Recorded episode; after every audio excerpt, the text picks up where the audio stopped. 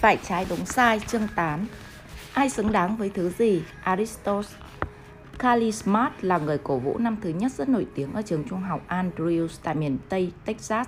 Dù bị bại não và phải di chuyển trên xe lăn, cô vẫn nhiệt tình truyền cảm hứng cho các cầu thủ bóng bầu dục và người hâm mộ bởi sự phấn khích của mình bên đường biên khi cổ vũ cho các trận đấu. Nhưng vào cuối mùa giải, Kali bị loại khỏi đội cổ vũ. Trước sức ép của một vài người cổ vũ khác cùng cha mẹ họ, viên chức nhà trường nói với Kali rằng để tham gia đội cheerleader năm tới, cô phải cố gắng như những người khác, thực hiện một chế độ luyện tập nghiêm ngặt các động tác nhảy và xoạc.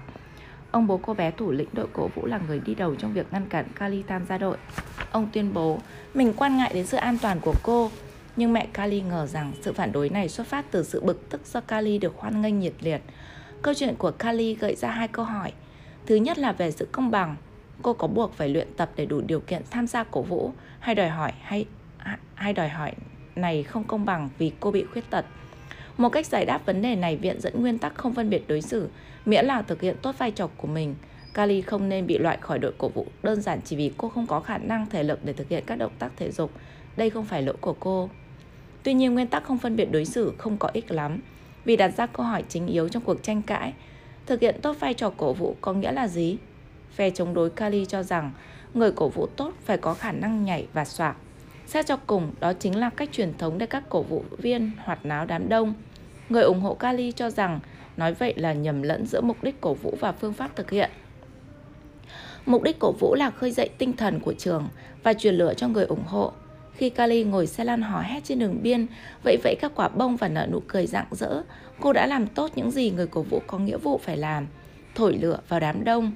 Vì vậy, để quyết định phẩm chất cần có là gì, chúng ta phải quyết định điều gì thiết yếu đối với người cổ vũ và điều gì chỉ mang tính ngẫu nhiên. Câu hỏi thứ hai trong câu chuyện của Kali là về sự bực tức. Người cha của đội trưởng đội cổ vũ bực tức theo kiểu nào? Vì sao ông phiền lòng trước sự hiện diện của Kali trong đội? Hẳn không phải lo Kali sẽ lấy vị trí của con gái ông, cả hai đều trong đội. Cũng không phải sự ghen tị nhỏ mọn như khi ông thấy một cô gái tỏa sáng hơn con gái ông ở các động tác tập thể dục. Mà điều này thì tất nhiên Kali không thể làm được. Đây là linh cảm của tôi. Sự bực tức của ông có thể phản ánh cảm giác Kali đang được ban cho một vinh dự cô ấy không xứng đáng nhận theo khía cạnh chế nhạo niềm tự hào của ông về kỹ năng cổ vũ của cô con gái. Nếu việc cổ vũ giỏi là cái gì đó có thể thực hiện trên một chiếc xe lăn thì vinh dự thưởng cho những người nhảy và soạc giỏi sẽ bị giảm đi ít nhiều. Nếu Kali nên là người cổ vũ vì thể hiện những giá trị phù hợp với vai trò này dù bị khuyết tật, Kali sẽ đe dọa vinh dự được trao cho những người cổ vũ khác. Các kỹ năng thể dục họ trình diễn không còn mang tính thiết yếu trong việc cổ vũ, chỉ là một trong nhiều cách làm đám đông phấn chấn. Dù không rộng lượng, ông bố cô đội trưởng đội cổ vũ nhận biết chính xác cái gì bị đe dọa. Một tập quán xã hội từng được coi là có mục đích và cách tôn vinh đã định hình. Bây giờ do Kali mà phải được xác định lại, cô đã chỉ ra rằng có nhiều hơn một cách làm người cổ vũ. Chú ý mối liên hệ giữa câu hỏi đầu tiên, sự công bằng và câu hỏi thứ hai, vinh dự và sự bực tức. Muốn xác định một cách công một cách thức công bằng để định rõ vị trí người cổ vũ, chúng ta cần phải xác định tính chất và mục đích của hành động cổ vũ. Nếu không chúng ta không có cách nói cổ vũ cần những phẩm chất gì. Tuy nhiên, việc xác định bản chất của cổ vũ có thể gây tranh cãi bởi vì nó làm chúng ta vướng vào mớ lý lẽ về phẩm chất xứng đáng được vinh danh. Điều gì được coi là mục đích của cổ vũ phụ thuộc một phần vào việc bạn nghĩ giá trị nào đáng được công nhận và tưởng thưởng. Vụ việc cho thấy các tập quán xã hội như cổ vũ không chỉ có mục đích phương tiện, cổ vũ đội thi đấu mà còn có mục đích tôn vinh hay làm gương, ca tụng một số giá trị và đức tính. Trong việc lựa chọn người cổ vũ, các trường không chỉ thúc đẩy tinh thần của trường mà còn bày tỏ những phẩm chất mà mình hy vọng học sinh sẽ coi trọng và nói theo. Điều này giải thích tại sao cuộc tranh luận căng thẳng đến vậy. Nó cũng giải thích điều lẽ ra đã gây khó xử. Các thành viên đội cổ vũ và cha mẹ họ cảm thấy có quyền lợi thế nào trong cuộc tranh luận về tư cách của Kali. Các bậc phụ huynh này muốn việc cổ vũ tôn vinh những đức tính truyền thống của người cổ vũ mà con họ có được. Công lý Telos từ Hy Lạp có nghĩa là mục đích, mục tiêu hoặc bản chất thiết yếu và danh dự. Theo khía cạnh này, cuộc xung đột về người cổ vũ ở Tây Texas ứng với một phần học thuyết của Aristotle về công lý. Trọng tâm trong lý thuyết chính trị của Aristotle là hai ý tưởng. Cả hai đều hiện diện trong cuộc tranh luận liên quan đến Kali. Công lý có tính mục đích luận. Việc xác định các quyền đòi hỏi chúng ta tìm ra telos của tập quán xã hội đang bàn tới. Thứ hai, công lý có tính tôn vinh. Suy luận hay tranh luận về telos của một tập quán là suy luận hay tranh luận ít nhất là phần nào đó về những giá trị tập quán này tôn vinh và khen thưởng.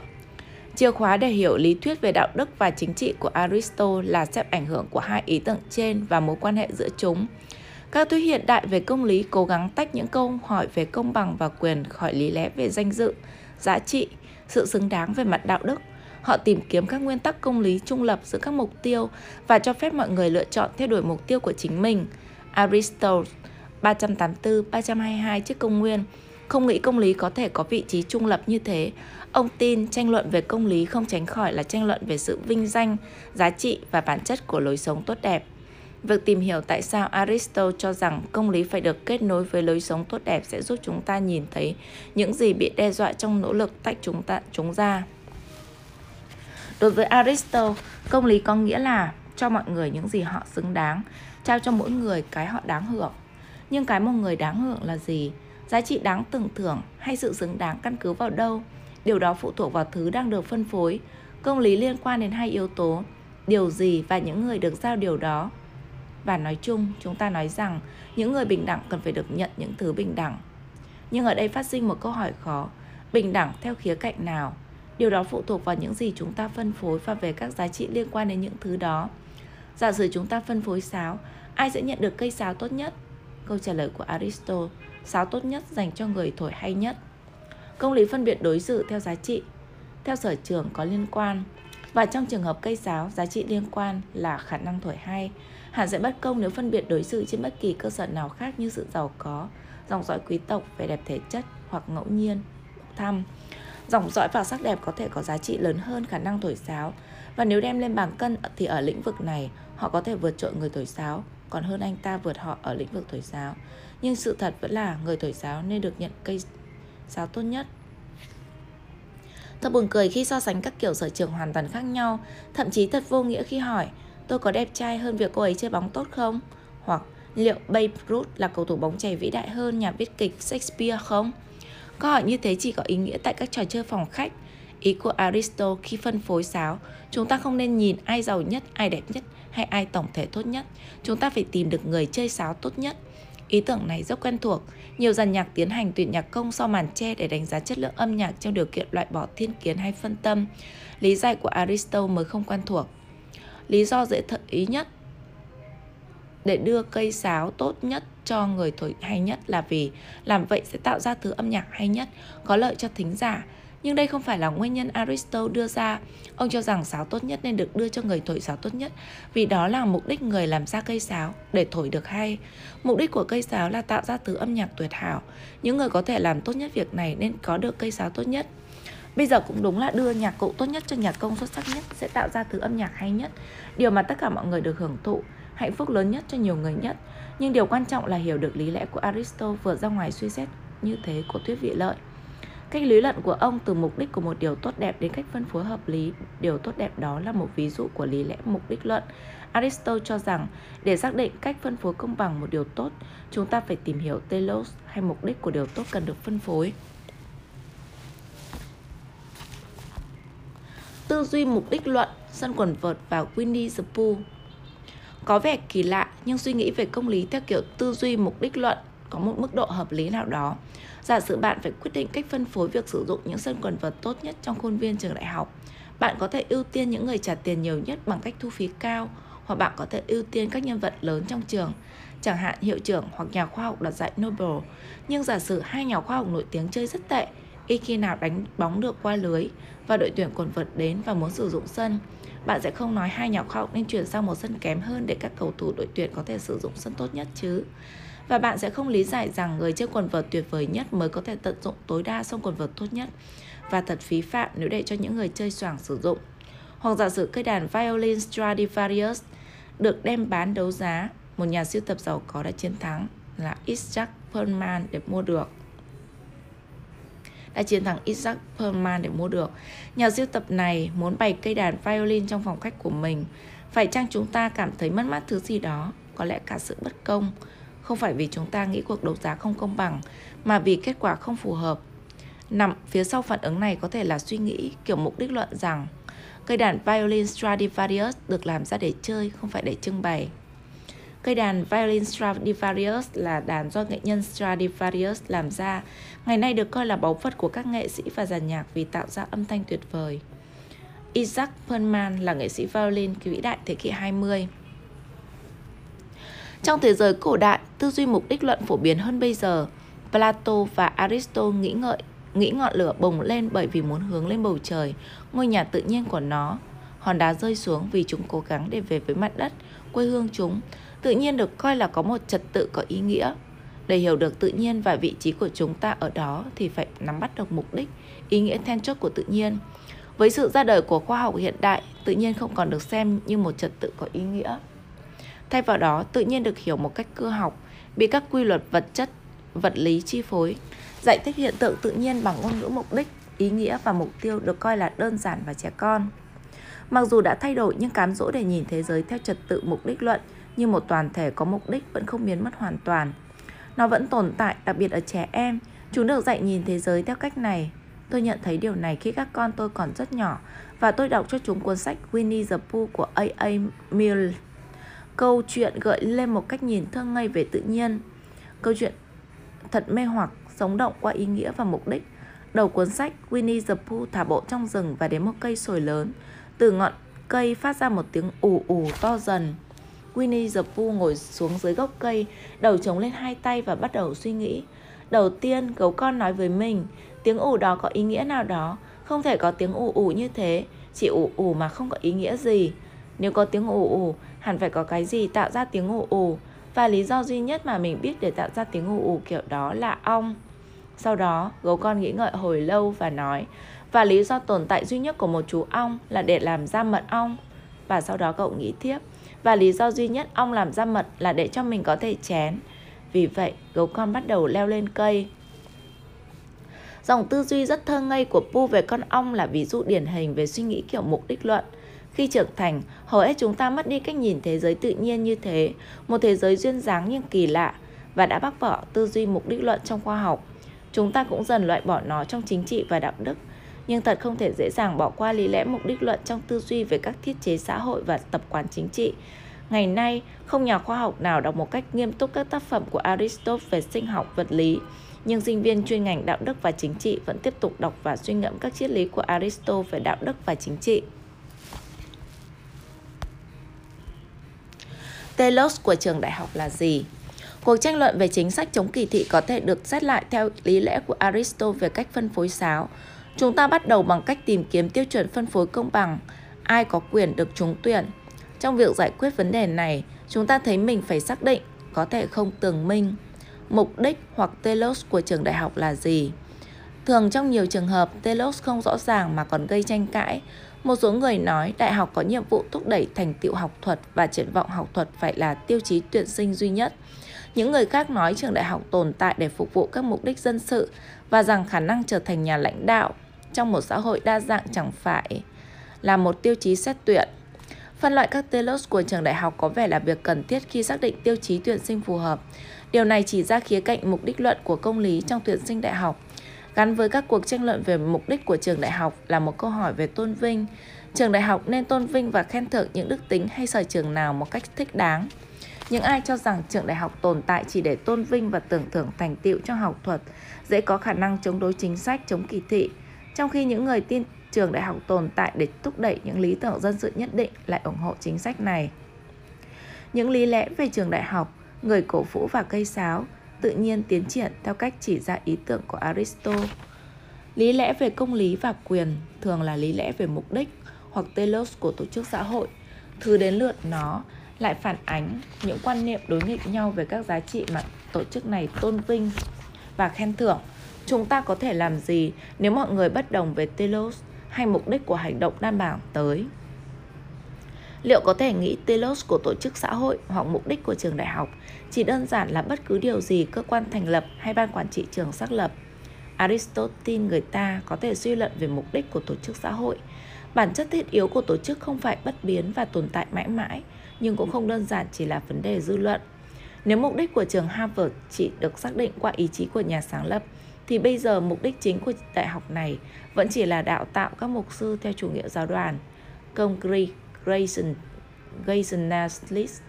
Thế thì rốt cuộc làm thế nào chúng ta có thể lý luận về mục đích của một tập quán xã hội khi đối mặt với bất với sự bất đồng và khái niệm về tôn vinh và trả giá trị làm sao xuất hiện? Aristotle đưa ra câu trả lời bền vững nhất cho các câu hỏi trên trong phần ông thảo luận về chính trị.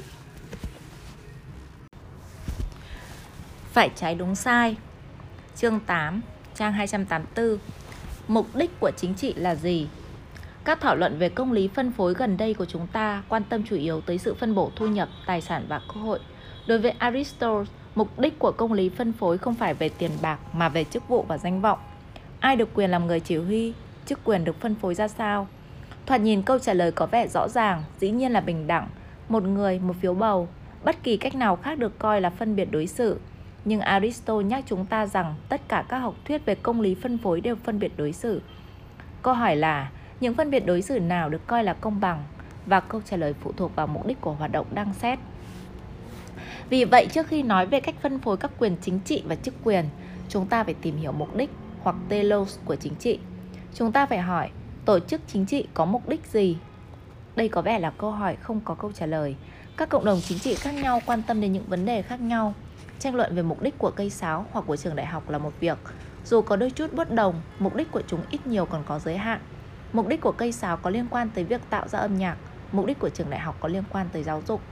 Nhưng liệu chúng ta có thể thực sự xác định mục tiêu hoặc mục đích của hoạt động chính trị theo kiểu như vậy không? Ngày nay chúng ta không coi chính trị là việc phải có một mục tiêu cụ thể nào đó mà mang tính mở cho nhiều kiểu mục tiêu khác nhau mà công dân có thể theo đuổi. Chẳng phải đó là nguyên nhân chúng ta có các cuộc bầu cử sao?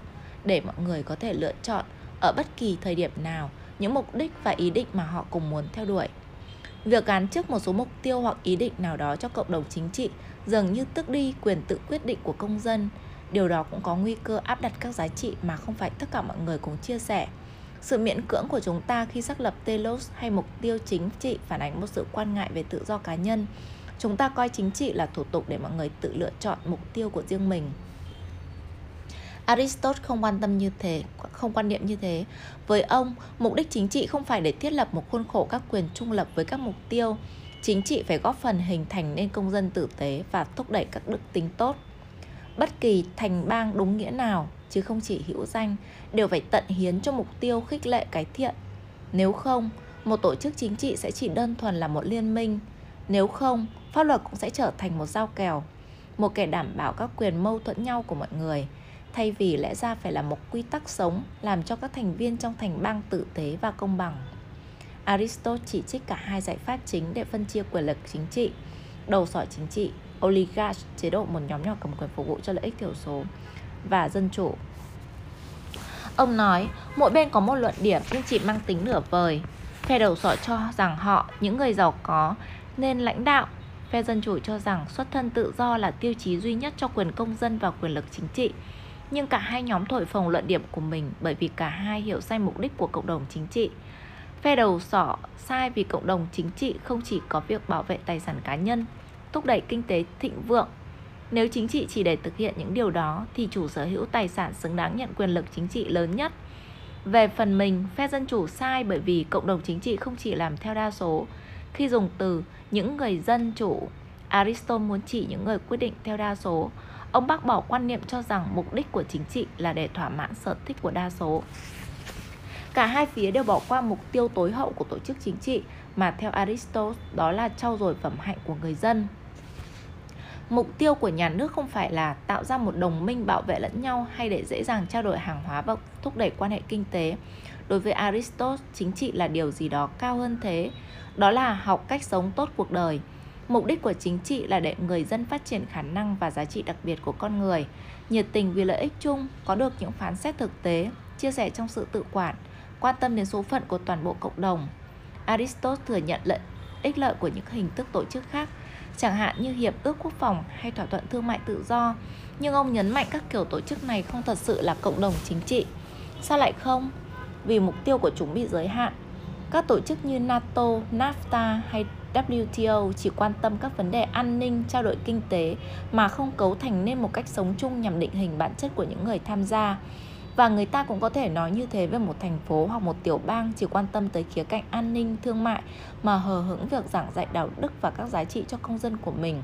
Aristotle viết, nếu tinh thần giao thiệp giữa họ khi hợp lại với nhau vẫn giữ nguyên như khi tách rời, thì sự kết hợp của họ không thực sự được coi là một thành bang hoặc một cộng đồng chính trị. Thành bang không phải kiểu tổ chức theo cách cư trú trên cùng địa điểm hoặc vì cùng nhau ngăn ngừa bất công và thúc đẩy trao đổi. Mặc dù những nhiệm vụ này là điều một thành bang cần thực hiện, nhưng chưa đủ. Mục tiêu và ý định của thành bang là một cuộc sống tốt đẹp và các thể chế của đời sống xã hội là phương tiện để đạt được mục tiêu đó. Nếu cộng đồng chính trị tồn tại để thúc đẩy lối sống tốt đẹp, sẽ có những tác động gì khi phân phối chức vụ và danh vọng? Chính trị cũng giống như cây sáo, Aristotle đi từ mục đích của điều tốt đến cách phân phối thích hợp. Những người đóng góp nhiều nhất cho tổ chức theo cách thức này là những người có đức tính công dân xuất sắc, những người tận tâm vì lợi ích chung nhất, những người có phẩm chất công dân xuất sắc nhất, chứ không phải những người giàu có nhất hoặc người đẹp trai nhất, mới là người xứng đáng được công nhận về mặt chính trị và có ảnh hưởng lớn.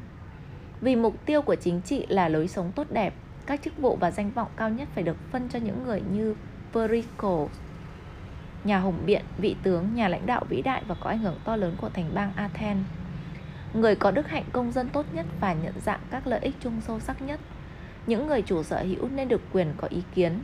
Quan điểm quyết định theo đa số nên có một ít ảnh hưởng, nhưng chức vụ có ảnh hưởng lớn nhất nên được giao cho người có phẩm chất và khả năng nhận định tốt nhất để quyết định liệu có nên tiến hành chiến tranh với Sparta, thời gian và cách thức thực hiện. Lý do những người như Perico và Abraham Lincoln Tổng thống Mỹ thứ 16, ông đã tiến hành cuộc nội chiến 1861-1865 chống lại giai cấp chủ nô ở miền Nam. Kết quả là chiến thắng của miền Bắc và nô lệ được giải phóng. Lincoln cũng ban hành chính sách ruộng đất, thực hiện nhiều cải cách có tính dân chủ. Nên có những chức vụ và danh vọng cao nhất, không chỉ đơn giản họ sẽ ban hành những chính sách khôn ngoan, làm lợi cho tất cả mọi người, mà còn vì cộng đồng chính trị tồn tại, ít nhất một phần là để tôn vinh và tưởng thưởng giá trị công dân. Việc công chúng nhìn nhận những người có phẩm chất công dân xuất sắc còn thể hiện vai trò giáo dục của một thành phố tốt. Lại một lần nữa, chúng ta thấy khía cạnh mục đích luận và tôn vinh của công lý đồng hành cùng nhau như thế nào. Có thể là người tốt nếu không dấn thân vào chính trị. Nếu ý kiến của Aristotle coi mục tiêu của chính trị là lối sống tốt đẹp là đúng, thì có thể dễ dàng kết luận những người thể hiện nhiều phẩm chất công dân nhất nên có chức vụ và danh vọng cao nhất nhưng ông có đúng khi cho rằng chính trị là vì cuộc sống tốt đẹp. Đây là một tuyên bố gây tranh cãi. Ngày nay chúng ta thường xem chính trị là điều không muốn nhưng phải chấp nhận chứ không phải đặc điểm thiết yếu của lối sống tốt đẹp. Khi nghĩ về chính trị, chúng ta nghĩ đến thỏa hiệp, trò giả vờ, các nhóm lợi ích, tham nhũng. Ngay cả công dụng lý tưởng của chính trị, một công cụ để thực thi công lý xã hội hay cách làm cho thế giới tốt đẹp hơn cũng khiến chính trị bị xem như một phương tiện để đạt mục tiêu, một khuynh hướng trong các khuynh hướng không phải là một khía cạnh quan trọng vì lợi ích con người. Tại sao thời đó Aristotle nghĩ rằng tham gia hoạt động chính trị lại là việc cần thiết để sống một cuộc đời tốt đẹp? Tại sao chúng ta không thể sống một cuộc đời hoàn toàn tốt đẹp và có giá trị mà không có chính trị? Câu trả lời nằm trong bản chất chúng ta. Chỉ khi sống trong thành bang và hoạt động chính trị, chúng ta mới hoàn toàn nhận thức được bản chất con người mình.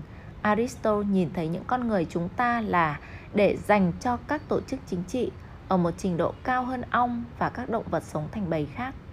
Lý do ông đưa ra là tự nhiên không làm ra điều gì vô ích và con người không giống như các động vật khác được trang bị khả năng ngôn ngữ. Các động vật khác có thể tạo ra âm thanh và âm thanh có thể chỉ ra niềm vui hay sự đau đớn. Nhưng ngôn ngữ, khả năng chỉ con người mới có, không chỉ để diễn đạt niềm vui và đau đớn, ngôn ngữ còn có thể diễn tả điều gì công bằng, điều gì bất công và phân biệt đúng sai Chúng ta không thể âm thầm hiểu được những điều này và sau đó nói ra. Ngôn ngữ là môi trường qua đó chúng ta phân biệt và suy nghĩ về mọi thứ. Aristotle cho rằng chỉ trong tổ chức chính trị chúng ta mới có thể vận, vận dụng khả năng đặc biệt của mình và chỉ ở trong một thành bang nào đó chúng ta mới có thể thảo luận với người khác về công lý, bất công và tính chất của lối sống tốt đẹp.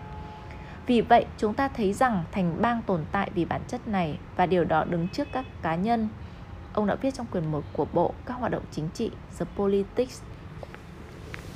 Đứng trước Theo ông có nghĩa là trước trong chức năng hoặc mục đích Không phải theo thứ tự thời gian. Cá nhân, gia đình, gia tộc xuất hiện trước thành bang Nhưng chỉ trong thành bang chúng ta mới có thể nhận rõ bản chất của mình. Chúng ta không thể độc lập khi đang bị cô lập bởi vì chúng ta không thể phát triển năng lực về ngôn ngữ và suy ngẫm đạo đức. Những người bị cô lập không có khả năng chia sẻ vì lợi ích của tổ chức chính trị hoặc người không cần phải chia sẻ bởi vì đã độc lập, không phải là phần tử của thành bang và hẳn phải là quái vật hay thần thánh. Vì vậy chúng ta chỉ thể hiện đầy đủ bản chất của chính mình khi sử dụng chức năng ngôn ngữ. Điều này lại đòi hỏi chúng ta phải thảo luận với người khác về công lý và bất công, đúng và sai, thiện và ác. Nhưng bạn có thể tự hỏi tại sao chúng ta vận dụng khả năng ngôn ngữ và thảo luận này chỉ trong chính trị?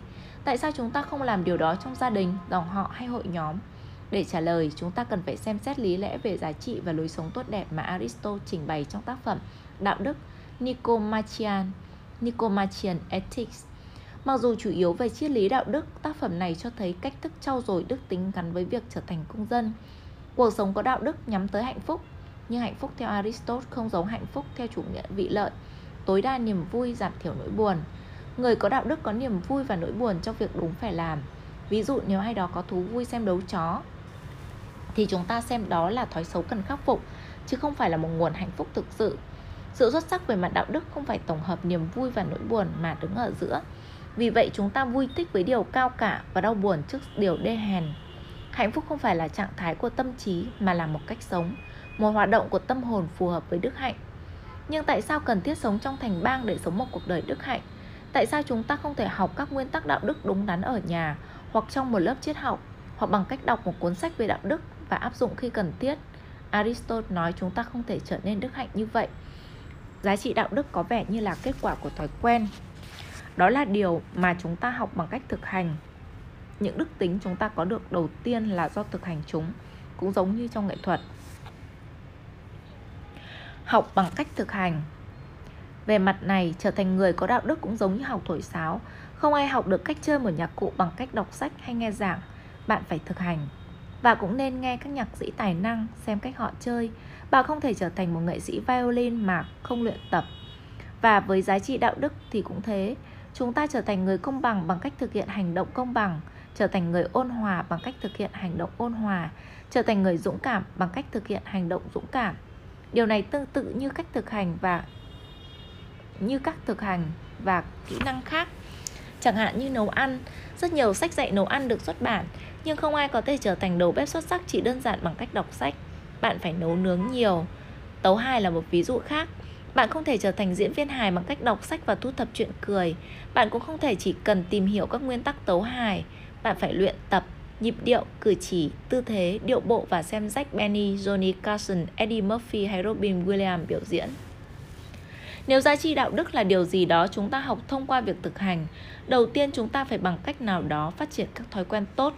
Đối với Aristotle, đây là mục đích chính của pháp luật, để trau dồi, rèn rũa các thói quen dẫn đến tính cách tốt. Các nghị sĩ làm công dân trở nên tử tế bằng cách hình thành thói quen cho họ, và đây là mong muốn của tất cả các nhà lập pháp – và những người không làm được điều đó mất đi dấu ấn của mình. Và đây chính là điểm khác biệt giữa một hiến pháp tốt và một hiến pháp xấu. Giáo dục đạo đức ít thiên về việc ban hành các quy tắc mà thiên về việc hình thành thói quen và định hình tính cách. Nó không tạo ra sự khác biệt nhỏ dù chúng ta hình thành thói quen kiểu này hay kiểu khác. Từ khi chúng ta còn rất trẻ, nó tạo ra một sự khác biệt rất lớn, hay đúng hơn, tất cả sự khác biệt sự nhấn mạnh của Aristotle vào thói quen không có nghĩa là ông coi giá trị đạo đức là một hình thức học vẹt. Thói quen là bước giáo dục đạo đức đầu tiên, nhưng nếu mọi việc suôn sẻ, cuối cùng tạo thành thói quen và chúng ta sẽ thấy điểm sau đây. Biên tập viên phụ trách mục phép xã giao Judith Martin, biệt danh cô lễ phép, một lần than rằng mình mất đi thói quen viết thư cảm ơn. Cô quan sát thấy ngày nay chúng ta nghĩ rằng cảm tưởng đánh bật cách cư xử. Chừng nào cảm thấy biết ơn, bạn không cần phải bận tâm với thủ tục viết thư bày tỏ cô lễ phép không đồng ý trái lại tôi nghĩ rằng sẽ an toàn hơn khi hy vọng thực hiện hành vi phù hợp sẽ khuyến khích cảm giác động đức rằng nếu viết đủ các lá thư cảm ơn bạn thực sự có thể cảm thấy cảm giác biết ơn thoáng qua đó là cách hình thành giá trị đạo đức theo Aristotle chìm ngập trong hành vi đạo đức giúp chúng ta có được khuynh hướng hành động có đạo đức Người ta thường nghĩ hành động đạo đức nghĩa là hành động theo một giáo huấn hay quy luật, nhưng Aristotle nghĩ rằng như vậy bỏ qua một tính năng đặc biệt của giá trị đạo đức. Bạn có thể được trang bị các quy tắc đúng mà vẫn không biết áp dụng khi nào và bằng cách nào. Giáo dục đạo đức là học phân biệt các tính chất đặc thù của tình huống để sử dụng quy tắc này, chứ không phải quy tắc kia. Vấn đề liên quan đến cách cư xử và thứ gì tốt đẹp cho chúng ta không có tính cố định, cũng giống như vấn đề sức khỏe. Tác nhân phải tự xem xét trong từng trường hợp cụ thể. Việc nào là thích hợp cho tình huống này cũng tương tự như y học hoặc hàng hải. Nói chung, điều duy nhất Aristotle nói với chúng ta là một giá trị đạo đức của một mức trung bình giữa các thái cực. Tuy nhiên, ông sẵn sàng thừa nhận rằng tính tổng quát này không đưa chúng ta đi rất xa, vì việc nhận thức được mức trung bình trong bất kỳ tình huống nào cũng không phải dễ dàng. Thách thức là để làm điều đúng, với đúng người, đúng phạm vi, đúng thời điểm, động cơ đúng và đúng cách. Điều này có nghĩa là thói quen, cho dù cần thiết, không thể là toàn bộ giá trị đạo đức. Tình huống mới luôn phát sinh và chúng ta cần phải biết được thói quen nào thích hợp với các tình huống. Giá trị đạo đức vì thế đòi hỏi sự nhận định, một loại kiến thức mà Aristotle gọi là trí tuệ thực tiễn. Không giống kiến thức khoa học, vốn quan tâm tới những thứ có tính phổ quát và cần thiết, trí tuệ thực tiễn là về cách thức hành động. Nó phải ghi nhận các đặc thù, vì nó mang tính thực tiễn, mà thực tiễn có liên quan tới các đặc thù. Aristotle định nghĩa trí tuệ thực tiễn là khả năng hành động có lý trí quan tâm đến lợi ích loài người. Coi trí tuệ thực tiễn là giá trị đạo đức có ẩn ý chính trị. Những người có trí tuệ thực tiễn có thể cân nhắc kỹ điều gì là tốt, không chỉ cho bản thân mà còn cho các công dân khác và cho loài người nói chung. Cân nhắc không phải là tư duy triết học bởi vì nó đi kèm cùng những thứ thay đổi và cụ thể. Nó định hướng cho hành động ở đây và ngay bây giờ. Tuy nhiên không chỉ là sự tính toán, nó tìm kiếm để xác định lợi ích tốt nhất cho con người mà ta có thể đạt được trong hoàn cảnh đó. Phải trái đúng sai, chương 8 Trang 297 Chính trị và lối sống tốt đẹp Giờ đây chúng ta có thể thấy rõ hơn tại sao à, với Aristotle chính trị không phải là một thứ như vô vàn những thứ khác mà là điều thiết yếu cho lối sống tốt đẹp. Trước tiên, pháp luật của thành bang khắc sâu những thói quen tốt, hình thành tính cách tốt và đặt chúng ta trên con đường hướng tới đạo đức công dân. Thứ hai, cuộc sống của công dân cho phép chúng ta thực hiện khả năng cân nhắc và trí tuệ thực tiễn mà nếu không có thể sẽ chỉ tiềm ẩn. Đây không phải là điều mà chúng ta có thể làm ở nhà. Chúng ta có thể ngồi bên lề và tự hỏi chúng ta sẽ ủng hộ chính sách nào nếu phải quyết định, nhưng sẽ không giống việc cùng sẻ chia trong hành động quan trọng và cùng chịu trách nhiệm cho số phận của toàn thể cộng đồng. Chúng ta chỉ có thể cân nhắc thấu đáo bằng cách tham gia vào đấu trường, cân nhắc các lựa chọn, tranh luận bảo vệ lý lẽ của mình, cầm quyền và chịu sự quản lý, tóm lại là trở thành công dân. Quan điểm về công dân của Aristotle chặt chẽ và nghiêm ngặt hơn chúng ta. Đối với ông, chính trị không phải là làm giàu bằng mọi giá, không chỉ tối đa hóa lợi ích hoặc cung cấp các quy tắc công bằng cho việc theo đuổi các lợi ích cá nhân. Thay vào đó, chính trị là biểu hiện bản chất của chúng ta, một cơ hội để bộc lộ khả năng con người, một khía cạnh cơ bản của cuộc sống tốt đẹp. Aristotle bảo vệ chế độ nô lệ không phải tất cả mọi người đều là công dân mà Aristotle tôn vinh, phụ nữ và nô lệ không đủ điều kiện. Theo Aristotle, bản chất của họ không phù hợp làm người công dân. Giờ đây chúng ta xem sự loại trừ đó là một bất công rõ ràng. Cần nhớ rằng những bất công này còn tồn tại hơn 2.000 năm sau khi Aristotle viết ra những điều này. Chế độ nô lệ tồn tại ở Hoa Kỳ cho đến tận năm 1865 và nữ giới giành được quyền bầu cử vào năm 1920. Tuy nhiên, sự tồn tại mang tính lịch sử của những bất công này không giải tội cho Aristotle vì đã chấp nhận chúng. Với chế độ nô lệ, Aristotle không chỉ chấp nhận mà còn đưa ra triết lý biện minh, thật có ích khi xem xét lập luận bảo vệ chế độ nô lệ để soi dọi toàn bộ lý thuyết chính trị của ông. Một số coi luận điểm ủng hộ chế độ nô lệ của Aristotle là một khiếm khuyết trong tư duy mục đích luận. Những người khác coi đó chỉ là cách áp dụng sai lầm tư duy này, bị những thành kiến trong thời đại bấy giờ che phủ.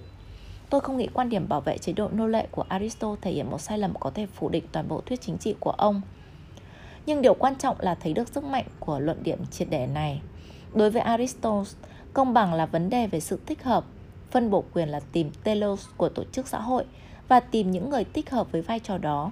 Các vai trò cho phép họ nhận ra bản chất của mình, cho mọi người phần của mình, nghĩa là đưa cho họ vị trí và danh vọng xứng đáng và vai trò xã hội phù hợp với bản chất của họ. Lý luận chính trị hiện đại khó chấp nhận khái, khái niệm thích hợp. Học thuyết tự do về công lý từ Kant tới Rawls lo lắng quan niệm mục đích luận đi ngược với tự do. Với họ, công lý không phải là sự thích hợp mà là sự lựa chọn. Phân bổ quyền không phải là trao quyền cho những người thích hợp với bản chất của chúng, mà là để cho mọi người tự chọn vai trò của riêng mình. Từ quan điểm này, khái niệm về telos và sự thích hợp trở nên đáng ngờ, thậm chí có chút nguy hiểm. Ai có thể nói bản chất của tôi phù hợp với những vai trò nào? Nếu không được tự do lựa chọn vai trò xã hội cho chính mình, tôi có thể bị ép buộc vào một vai trò đi ngược lại ý chí của tôi. Vì thế, khái niệm thích hợp có thể dễ dàng trượt vào chế độ nô lệ nếu những người nắm quyền quyết định rằng một nhóm người nào đó phù hợp với vai trò nô lệ. Bị thúc đẩy bởi nỗi lo đó, lý thuyết chính trị của chủ nghĩa tự do lập luận rằng vai trò xã hội cần được phân bổ nhờ sự lựa chọn chứ không phải sự thích hợp. Thay vì đặt mọi người vào những vai trò thích hợp với bản chất của họ, chúng ta nên để mọi người tự lựa chọn vai trò của chính mình. Theo quan điểm này, chế độ nô lệ là sai bởi vì nó cưỡng ép người nô lệ vào vai trò họ không tự mình chọn. Giải pháp là bác bỏ nguyên tắc telos và thích hợp để áp dụng nguyên tắc lựa chọn và đồng ý. Nhưng kết luận này quá vội vã. Việc Aristotle bảo vệ chế độ nô lệ không chống lại tư duy mục đích luận. Ngược lại, chính lý thuyết về công lý của Aristotle cung cấp một nguồn tài nguyên phong phú để phê phán quan điểm của ông về chế độ nô lệ. Thực tế, quan niệm của ông cho rằng công lý là sự thích hợp nghiêm ngặt hơn về mặt đạo đức, có nhiều tiềm năng phê phán việc phân bổ việc làm hiện nay hơn so với các học thuyết dựa trên sự lựa chọn và đồng ý. Để xem tại sao lại thế, hãy cùng xét lý lẽ của Aristotle. Theo Aristotle, để chế độ nô lệ công bằng, hai điều kiện sau phải được thỏa mãn, cần thiết và tự nhiên. Aristotle lập luận chế độ nô lệ là cần thiết vì ai đó phải làm việc nhà nếu các công dân muốn bỏ thời gian cùng nhau cân nhắc về lợi ích chung. Thành bang cần lực lượng lao động trừ khi chúng ta phát minh ra máy móc có thể thực hiện tất cả các nhiệm vụ vặt vãnh này còn không thì một số người nào đó phải làm những việc thiết yếu cho cuộc sống để những người khác tự do tham gia vào hoạt động chính trị. Vì vậy Aristotle kết luận chế độ nô lệ là cần thiết, nhưng cần thiết chưa đủ.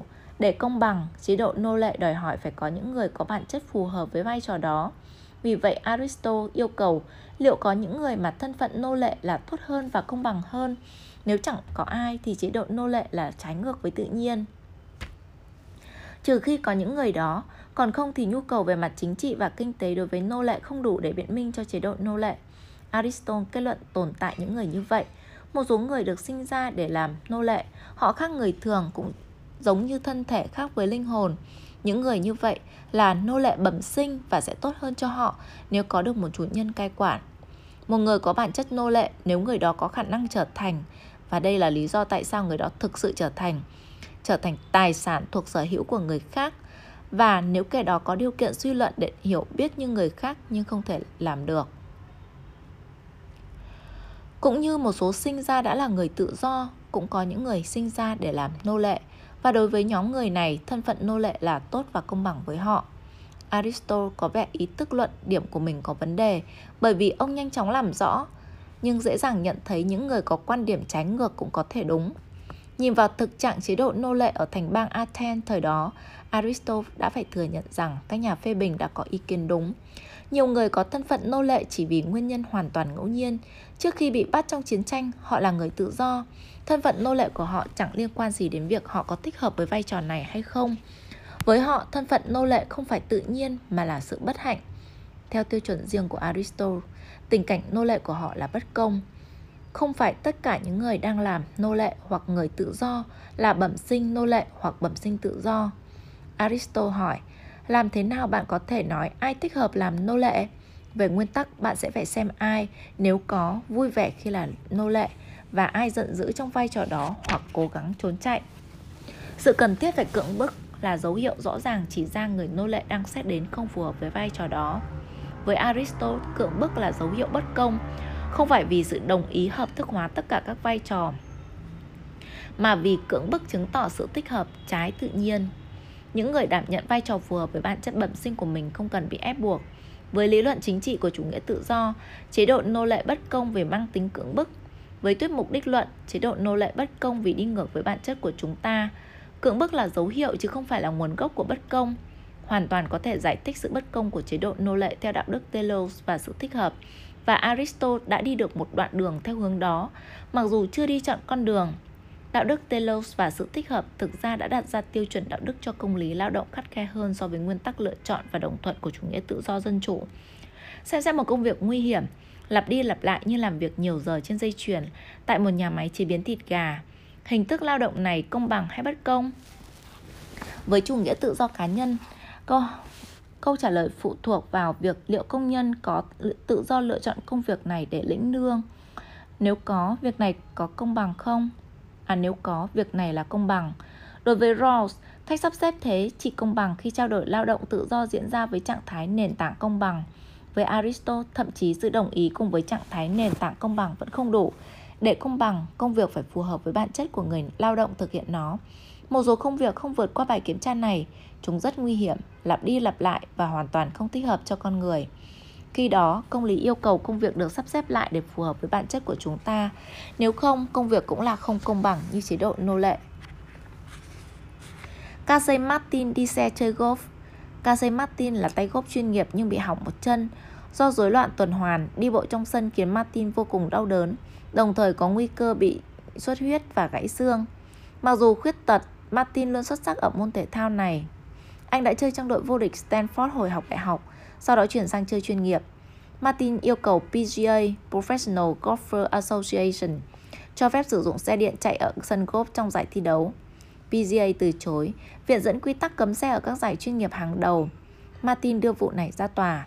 Anh lập luận rằng đạo luật người khuyết tật Mỹ năm 1990 yêu cầu cung cấp tiện nghi hợp lý cho người khuyết tật, miễn là điều này không cơ bản làm biến đổi bản chất của những hoạt động đó. Một số tay golf có tên tuổi làm chứng trong vụ án. Cả Arnold Palmer, Jack Nicklaus, Nicklaus và Ken Venturi đều ủng hộ lệnh cấm xe. Họ lập luận rằng sự mệt mỏi là yếu tố quan trọng trong giải đấu golf và rằng đi xe thay vì đi bộ sẽ cho Martin một lợi thế không công bằng. Vụ việc được đưa đến tòa án tối cao Hoa Kỳ và các thẩm phán phải đánh vật với một câu hỏi có vẻ ngớ ngẩn, không đáng và nằm ngoài chuyên môn của họ. Liệu người đi xe quanh sân golf từ lỗ này sang lỗ khác có thực sự là tay chơi golf không? Tuy nhiên, trên thực tế, vụ việc này nêu ra một vấn đề công lý dưới hình thức kiểu Aristotle kinh điển. Để quyết định xem Martin có quyền ngồi xe không, tòa phải xác định bản chất thiết yếu của hoạt động đang bàn tới này. Liệu đi bộ trong sân có vai trò thiết yếu khi chơi golf hay chỉ đơn thuần có tính chất phụ? Nếu như PGA tuyên bố đi bộ là một khía cạnh quan trọng của môn thể thao này, thì cho phép Martin ngồi xe sẽ làm thay đổi hoàn toàn bản chất của cuộc chơi. Để giải quyết câu hỏi về quyền, tòa phải xác định telos hoặc bản chất tự nhiên của trò chơi. Với tỷ lệ 7-2, tòa phán quyết Martin có quyền sử dụng xe. Tranh án John Paul Stevens khi viết lý lẽ thắng kiện đã phân tích lịch sử của môn đánh golf và kết luận việc sử dụng xe không phải không phù hợp với đặc tính cơ bản của môn này. Ngay từ ban đầu, bản chất của trò này là đánh bóng vào lỗ, sử dụng gậy để đánh một quả bóng nằm trên mặt đất vào một cái lỗ ở xa, với càng ít cú đánh càng tốt. Với luận điểm đi bộ kiểm nghiệm sức chịu đựng thể lực của người chơi golf, Stevens trích dẫn lời chứng của một giáo sư sinh lý học tính toán rằng chỉ mất khoảng 500 calo khi đi bộ trong sân 18 lỗ. Lượng dinh dưỡng ít hơn một, một suất ăn Big Mac. Do chơi golf là một hoạt động cường độ thấp, sự mệt mỏi từ trò chơi chủ yếu là hiện tượng tâm lý, trong đó căng thẳng và động lực là những thành phần quan trọng. Tòa tối cao kết luận rằng giúp đỡ Martin quyết tật bằng cách cho phép anh ngồi xe trong thi đấu không làm thay đổi cơ bản trò chơi hay cho anh một lợi thế không công bằng.